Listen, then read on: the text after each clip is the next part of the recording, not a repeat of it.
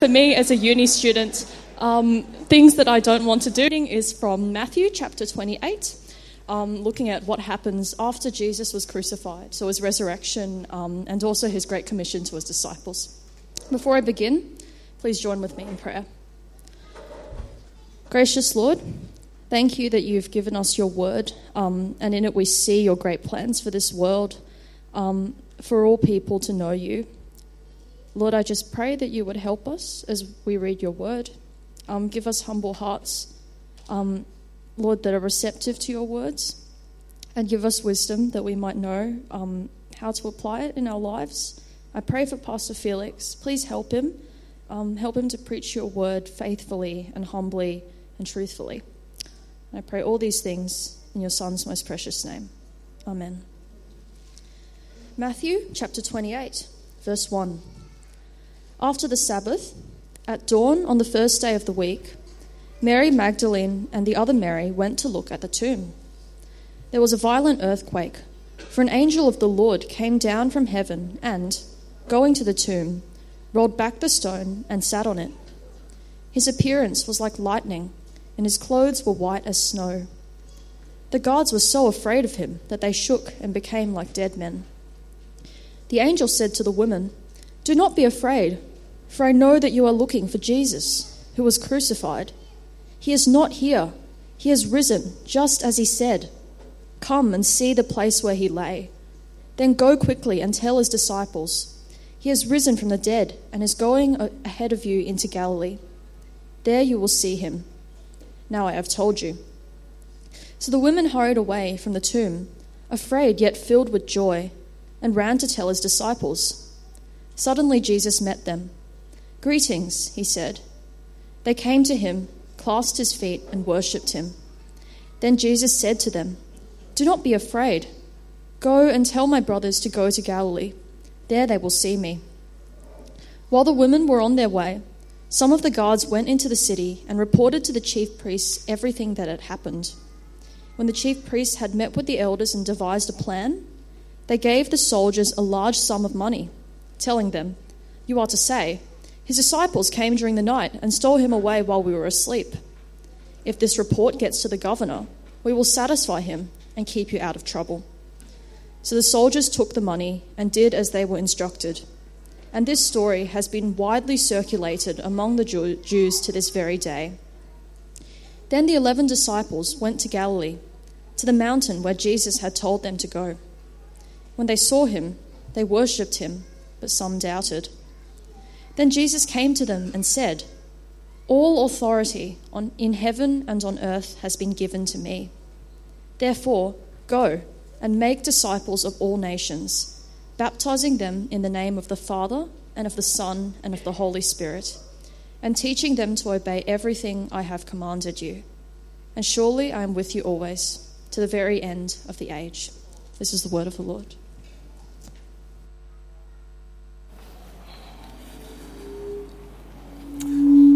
Thanks, Abby, for the Bible reading, and uh, a warm welcome to everyone. Good morning to you.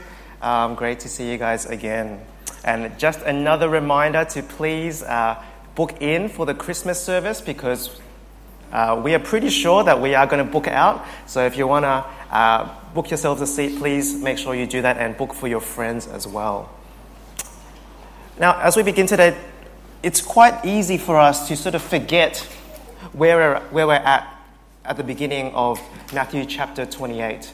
Because we know the story, many of us know the story so well uh, that we just skip over what might have been happening at the beginning of this chapter. And you can only imagine, right, what they were thinking at the time. Huddled behind locked doors, hearing a noise outside and thinking, oh, shh, who is it? Are they coming to get us as well? See, that, that, that fear of knowing that they put Uh, Jesus wrongly on trial, that they tortured, they crucified the one that they thought would save them all. Those people are lurking around every corner, ready to put us to death because we follow Jesus. And there's more than just fear in the air. As they huddle together in their dark rooms with their locked doors, there's also this the sense of utter despair, right? It's a, it's a sense of utter despair that only comes when you've been lifted to the highest of highs, when you're like, finally, we've met the King, the Messiah, the promised one. We've seen his miracles. He has told us himself that he is the Messiah. He is the victorious King that entered Jerusalem on a donkey. And witnessing all these things, all, all, only for these things to be shattered as they saw Jesus crucified on the cross. All there is to show for it now is his dead body lying somewhere in a tomb behind a huge rock. So we need to remember this as we come to this passage, right? It's, it's now Sunday, the third day since Jesus died and was buried. And the two Marys are heading back to the tomb. Now, now, we aren't told why here, but in the Gospel of Mark, we know that they're actually going to give Jesus a proper embalming, right? Because it's, it's the third day. Uh, the third day is usually when the body starts to decompose, and they really need to start embalming the body. But when they get there, they're in for a rude shock. Uh, first, there's a, a violent earthquake uh, this is a really rare event historically. Uh, so, when uh, geologists or whatever look back at that time, big earthquakes usually only happen around 90 to 100 years, every 100 years in that part of the world. Uh, but more significantly, throughout the Bible, earthquakes actually points to something happening on a cosmic scale. And so, just as we read about a big earthquake happening, as Jesus breathed his last breath, the Son of God was put to death. So, too, now, three days later, as the women are walking towards the tomb, there's another big earthquake, another sign that something is happening. And to prove beyond a doubt that this is indeed a sign of something happening on a cosmic scale, that God is at work, an angel of the Lord comes down from heaven, rolls back the stone, at the entrance of the tomb and sits on it. Now, this small detail might escape us, right? But the angel rolling back the stone covering the tomb, that's actually a really extraordinary event. Because in a, in a world where there aren't any cranes or, or trucks with winches that you could haul really heavy items, this would have taken someone with superhuman strength to do, right? There's some archaeological evidence uh, pointing to tombs uh, being sealed by a heavy stone like this, and it's actually raised up at the beginning. And they unwedge the rock, uh, supposedly, and it rolls down a shallow ramp to close it shut. So think about it. If you wanted to open the tomb, you need to push that rock up against gravity with all the friction of the two stones uh, together on that earth to push it out of the way, right? This was no ordinary human feat. But then there's the appearance of the angel. We're told they looked like lightning. See, even for myself, uh, when I'm driving around or if, if I'm in my house, uh, after seeing all the storms in my lifetime, sometimes the sudden appearance of a flash of lightning in the sky can still stop me in my tracks and, go, and make me go, wow, that was something to behold. And that's just a momentary flash of light miles away. Imagine coming face to face with someone with the appearance of lightning. Imagine how blindingly bright that would be, how overwhelming to the senses that would be. These aren't exactly the, the angels that our popular culture or our media tells us to believe, right? We, we have pictures of fair skinned human beings uh, with white robes, maybe with a pair of soft, fluffy wings, playing the harp. But the Bible's description of God's messengers are actually most of the time quite terrifying. See, it's a picture of as they come from God's holy presence, even that little residual holiness of God that, that, that sort of rub, are rubbed off as they're in the presence of God, even that little bit of holiness is just overwhelming to behold appearance as lightning, clothes white as snow, basically the whitest thing that they could think of to describe the clothes at the time. And it's such a frightening sight that even the guards themselves, who are posted by Pilate to guard the tomb, they're completely freaked out. They shake and become like dead men. And uh, let's think, think about that for a minute. Because the religious leaders, they asked for these guards to be put there. Why? Because these Pharisees, the religious leaders, they were paying attention to what Jesus was saying. Jesus had said that he would rise on the third day. And so they were like, okay, let, us stop anything dodgy from happening. These disciples, they're probably going to steal the body of Jesus, so we're going to put a big, intimidating guard there to make sure no one steals the body of Jesus, right? But even these guards, as intimidating as they were supposed to be, they're just terrified of what they see. And rightly so, right? If we imagine uh, seeing face to face someone with the appearance of lightning, we too should be terrified. But to the two women, this angel speaks these wonderful words Do not be afraid. How comforting would those words be if you're faced with this scene? Do not be afraid. And why should these two Marys not be afraid? Well, it's not just that the angel is saying, Oh, I'm not here to harm you. You don't have, to, you don't have anything to worry about, even though that would have been very comforting. But they have a better reason for them not to be afraid. I know you are looking for Jesus, the one crucified. He is not here, he has risen just as he said. See, why should they not be afraid? Well, Jesus, the one that they thought, they believed was God's Messiah, God's chosen King, the one that they trusted in, the one that they said they thought would bring them eternal life, life under God's kingdom. They don't need to be afraid because Jesus is no longer here, no longer in the tomb. He has risen exactly as he said he would. See, Jesus had already predicted three times before in the Gospel of Matthew him rising from the dead.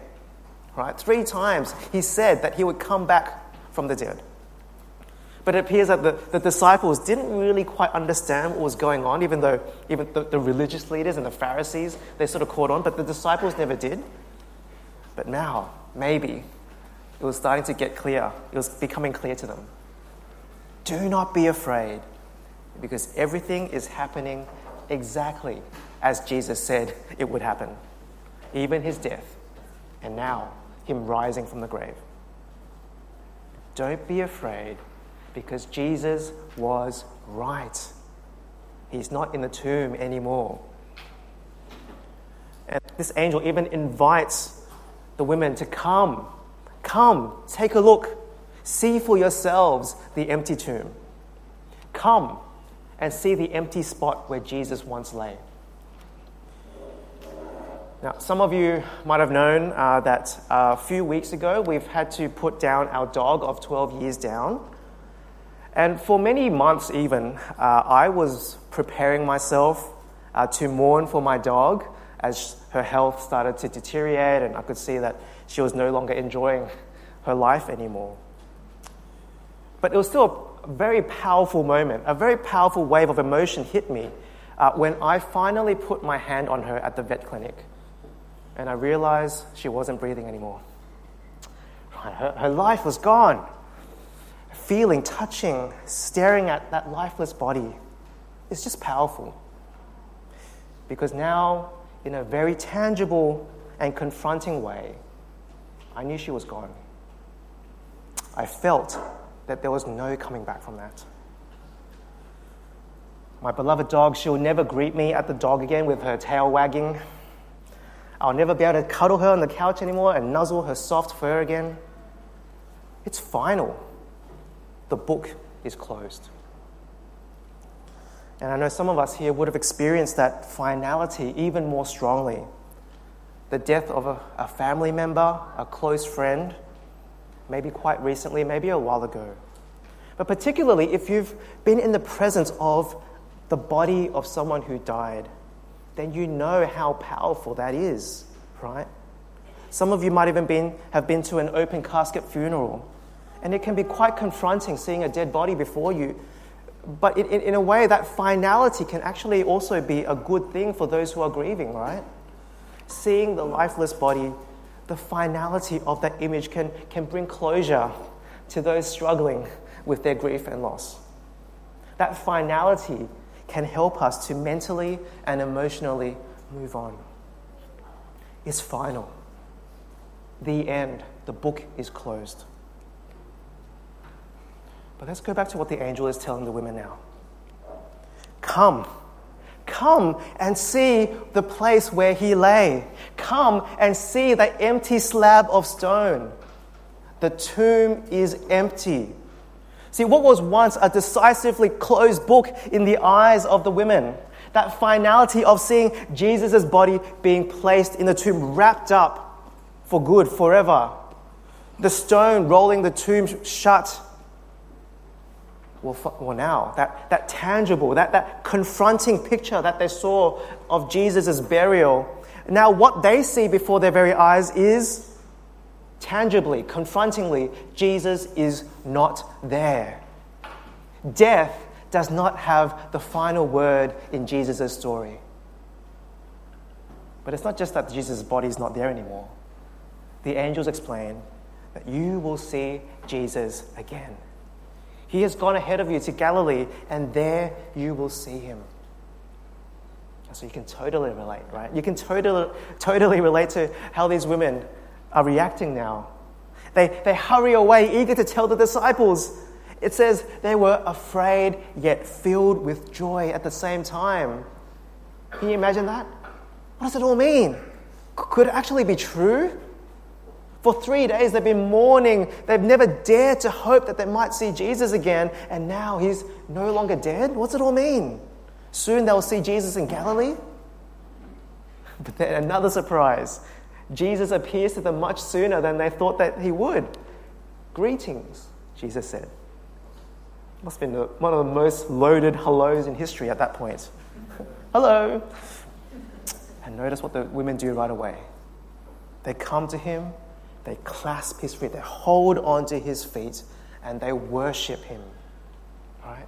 They fell down, lay flat on the ground before Jesus. It's a sign of utter respect, of absolute submission to one who has authority.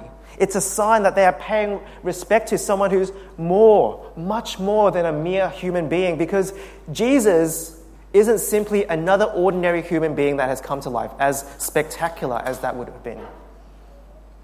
But now these women recognize that they are revering, they're worshiping someone who is divine. And notice that Jesus does not rebuke them, right? Because we've already seen snippets of Jesus claiming to be God in the Gospels. Uh, he's given the name Emmanuel at the very start, meaning God with us. He comes with this authority to forgive sins, something only that God Himself can do. And then He demands complete allegiance, even over the most important relationships in our lives our fathers, our mothers, our children, even. And so now, with Jesus' resurrection, see, Jesus' claims are no longer merely claims. Right?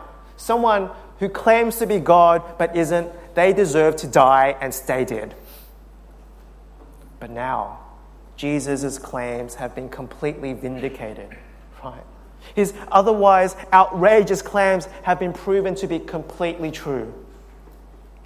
And so now, again, as the, as the women face the one who deserves all worship, who is God Himself, the one who has defeated death, Jesus repeats these wonderful words Do not be afraid, but go tell my brothers to go to Galilee, and there they will see me. And so let's fast forward a couple of weeks. They're now in Galilee, verse 16. And we see uh, Jesus with his disciples at Galilee, just as he said. Uh, some worship Jesus just as Mary did, but still some doubted, right? Not, not that they were unbelieving, not that they refused to believe, but they were hesitant. They weren't quite sure.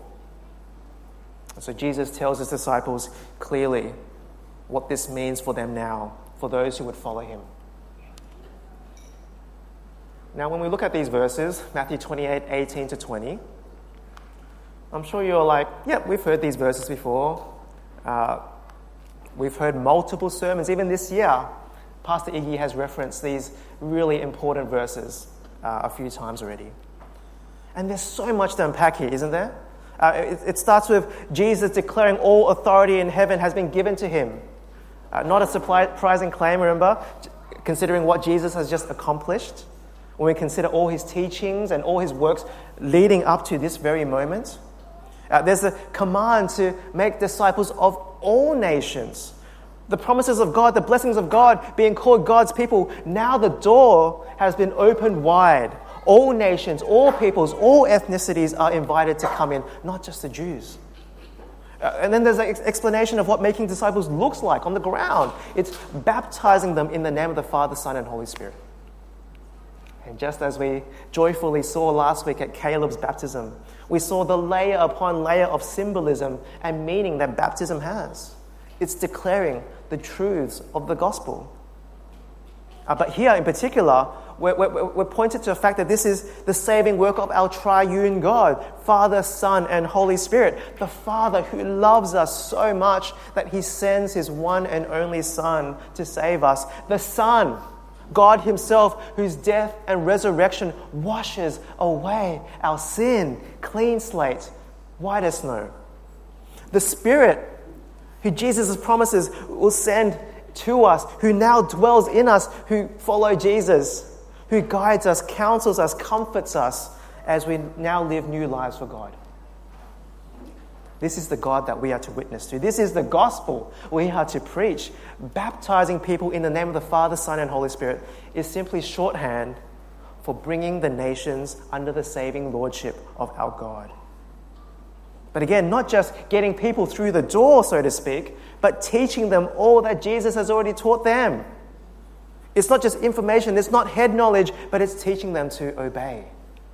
It's a picture of continual transformation, the transformation of a community of followers of Jesus as they keep growing to be more Christ like, as they keep repenting of their sins and grow in their love of their Savior day by day. There's so much here, right? I can easily spend an hour going through each of these parts of the Great Commission. But I'm not going to do that today. Because I don't think our biggest barrier to living out the Great Commission is that we don't understand what Jesus is saying. Like I said before, many of us have heard many sermons on this very passage. We know exactly what they're saying. And even if you haven't heard many sermons on this passage before, these verses are clear enough, aren't they? Go. Go, make disciples, grow disciples, bring the nations under King Jesus. I mean, that's our very mission statement here at CP, isn't it? Right? Making devoted disciples of Jesus for God's glory. That's what we're on about. That's what we preach about week in, week out. No, I don't think our main problem is that we lack an understanding of what Jesus is saying here. But I think the biggest obstacle to us living it out is that we just don't take it seriously enough. I wonder if you agree with that. Now, I need to be very careful here because I know many of us here are actually earnestly trying to live this out, right? You're constantly looking for opportunities to show how good God is to the world around you. Some of you groan.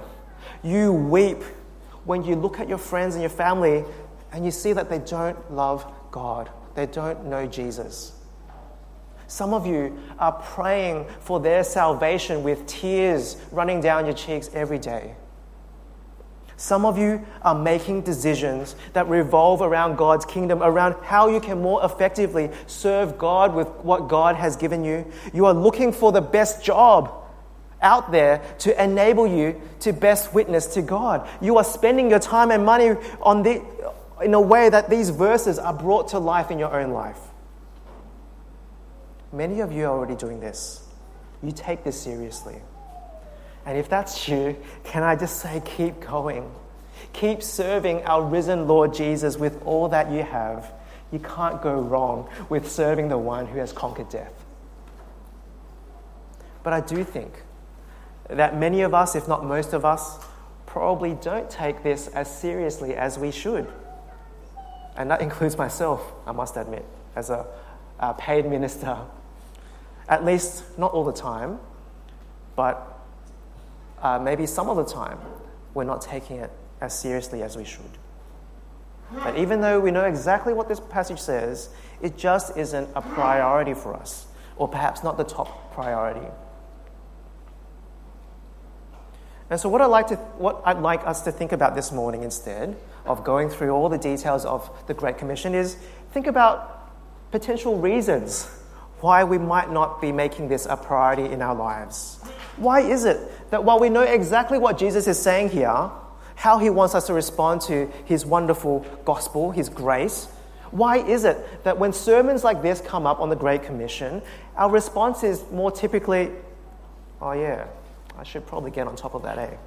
Rather than, yep, that's exactly how I'm living.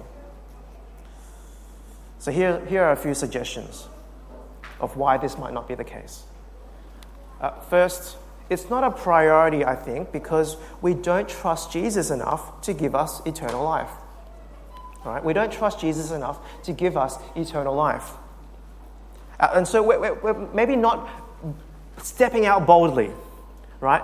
Stepping out boldly to, to witness, to get out there, to share the gospel, because we have to protect this life that we have right now.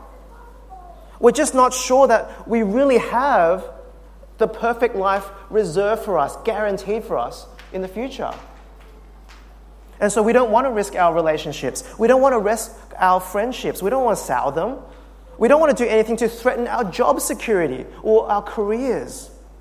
We feel that we have to, to make the most out of this life. We have to hold on to tightly all the blessings that we have in this life and hold tight to them at, at all costs.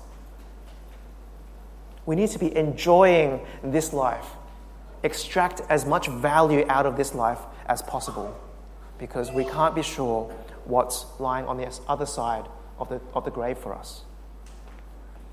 Is this why Matthew 28 isn't a priority for us? Or, second, maybe we just have so many other concerns that seem so much more, more urgent and so much more important in our lives. I mean, we've got financial worries to think about. What's going to happen to the Aussie economy if this COVID situation doesn't resolve, resolve itself? What happens if we get another variant and another variant and it just never ends? Will my job be secure? What if the international political tensions that we're seeing at the moment reach a point where we, we see another global conflict? Right? What's going to happen then? With all the house prices just keep, keep, keep on moving up, will I ever be able to afford a house of my own? to buy land of my own? What if I'm always going to be renting for the rest of my life? And what about my kids? Can, can I save up enough so that my kids will be able to afford a home in their future? And so we strive with all our might. We work super hard so that we can overcome all these problems that we, we face in our lives. And so maybe all, all the worries of this life just seem so much more real to us, that they're reaching out to us in a way that is so tangible that reaching the nations with the gospel, well, that, that, that's a really distant concern for us. Is that why Matthew 28 might not be a priority in our lives? Or maybe we just aren't convinced that Jesus truly has been given all authority over heaven and earth. Right? Yes, he has come back to life, but so what? There are so many other voices in our life that demand our attention, right? Uh, the voice of our parents, perhaps, warning us not to take this new faith, new, new Christian thing too seriously. Make sure that you focus on the important things first, like financial security, your studies, getting a good job, whatever that might be. Make sure Jesus comes second. Maybe we hear the voice of the world's standards on right and wrong more clearly than the voice of Jesus is. right? We don't live out the Great Commission because we live out of fear. We are ashamed of the gospel because these other voices are so much louder, they sound so much more authoritative. Or maybe it's just that we, we don't like any authority over us, whether it be Jesus or someone else's, right? We want to keep living as if we are our own boss. We know, we know what's best for us, not Jesus. I wonder if any of these suggestions, reasons, excuses might resonate with you. And if so, then what's the solution? Well, as always, when we, whenever we read the Bible, we need to make sure we read the Great Commission in its context, right? We don't detach the Great Commission from the historical fact that came just before it. And so, what makes the Great Commission speak so powerfully into our lives? Well, it's the resurrection of Jesus, right? Because if we don't trust that Jesus can actually save us, that he has actually conquered death, we need to go back to the empty tomb. The resurrection is historical fact. The two Marys grasped onto Jesus' physical feet. He wasn't a ghost, he wasn't a spirit. It's not like he's whoop, oh, there you are, Jesus, oops. He was a, it was a real physical body. The resurrection is real. And if you read the bits that we skipped this morning, I skipped a, a whole section in the middle. The disciples, Matthew, is so interested in proving that the resurrection is real, that even when there are counter stories trying to disprove Jesus' resurrection, they are so key. They want to highlight that that is not true. All of these events are real. Focus on the real empty tomb of Jesus. And again, if we're so focused on the worries of this world, right? If we're, if we're more worried about all the other things that are wrong with our lives and in this world, then again, can I take you to the empty tomb? Because at the end of the day, the biggest problem that we face isn't the world economy, it isn't climate change, it isn't whether we can afford our home or not, as, as important as, as those things are. I don't want to dismiss them. I don't want to say they're not important, right?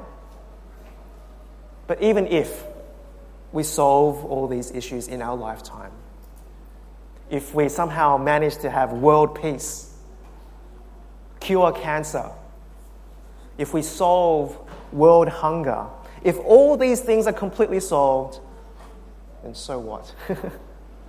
because there's still one problem that we all face, we can never get rid of. We'll all die sooner or later. We will all face the tomb or the grave or cremation as the final chapter of our lives. If there is no resurrection, if there is no empty tomb, then so what? No, no. Go back to the empty tomb and see that the solution to our greatest problem ever, the one that we can never solve, that has been solved for us when Jesus rose from the dead.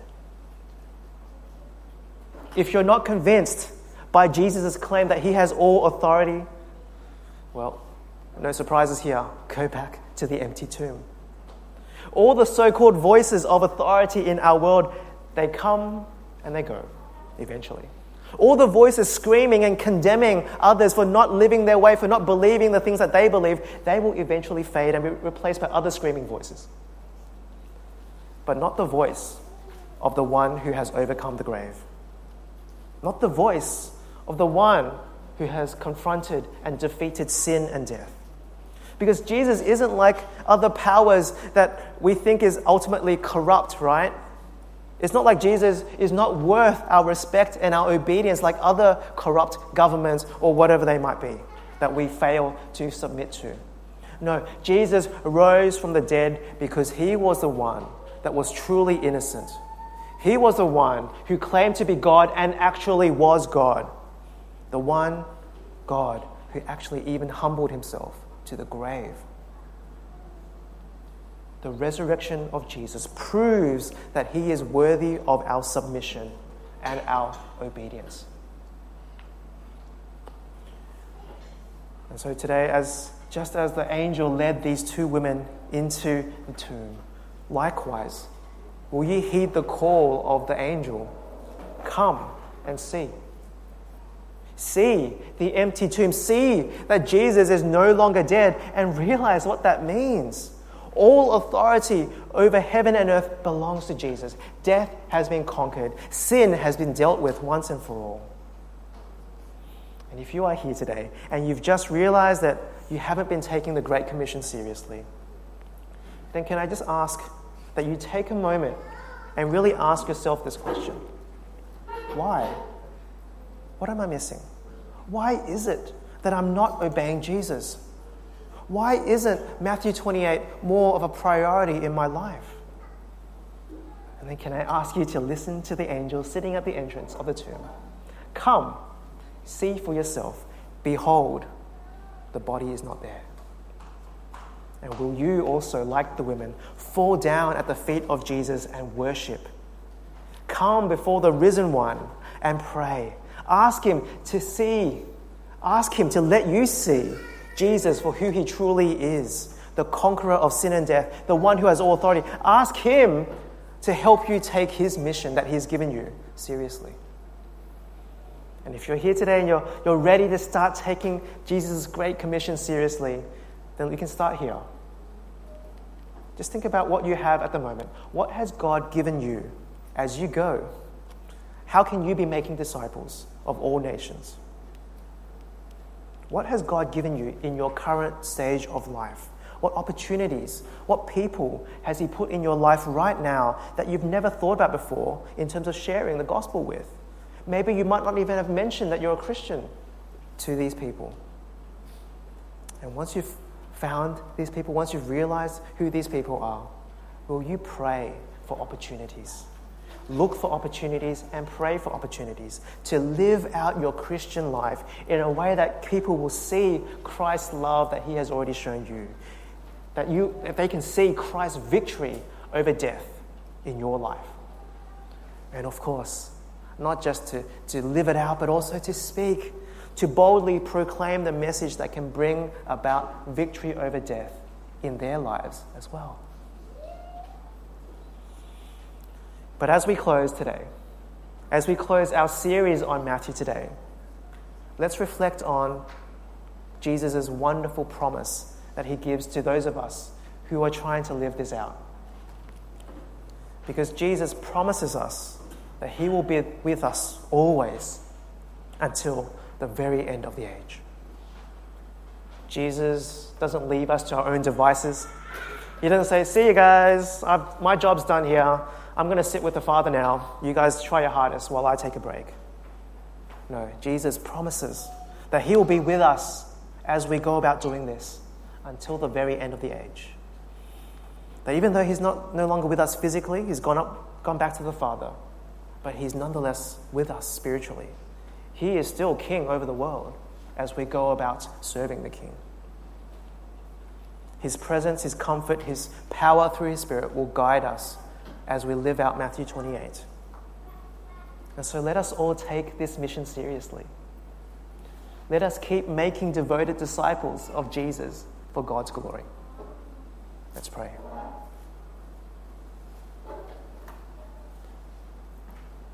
Our Father in heaven, we confronted by your message, by this picture of the empty tomb. Wow, that's so powerful, Lord. And it should be a powerful image for all of us. It shouldn't be something that is head knowledge that we know but we don't do anything with. And so, Father, we ask that all of us as, as, as, your people, and even for those of us who, who might not follow Jesus yet, that this picture, this image of the empty tomb would stay with us and it would linger in our minds and it would really challenge the way that we are living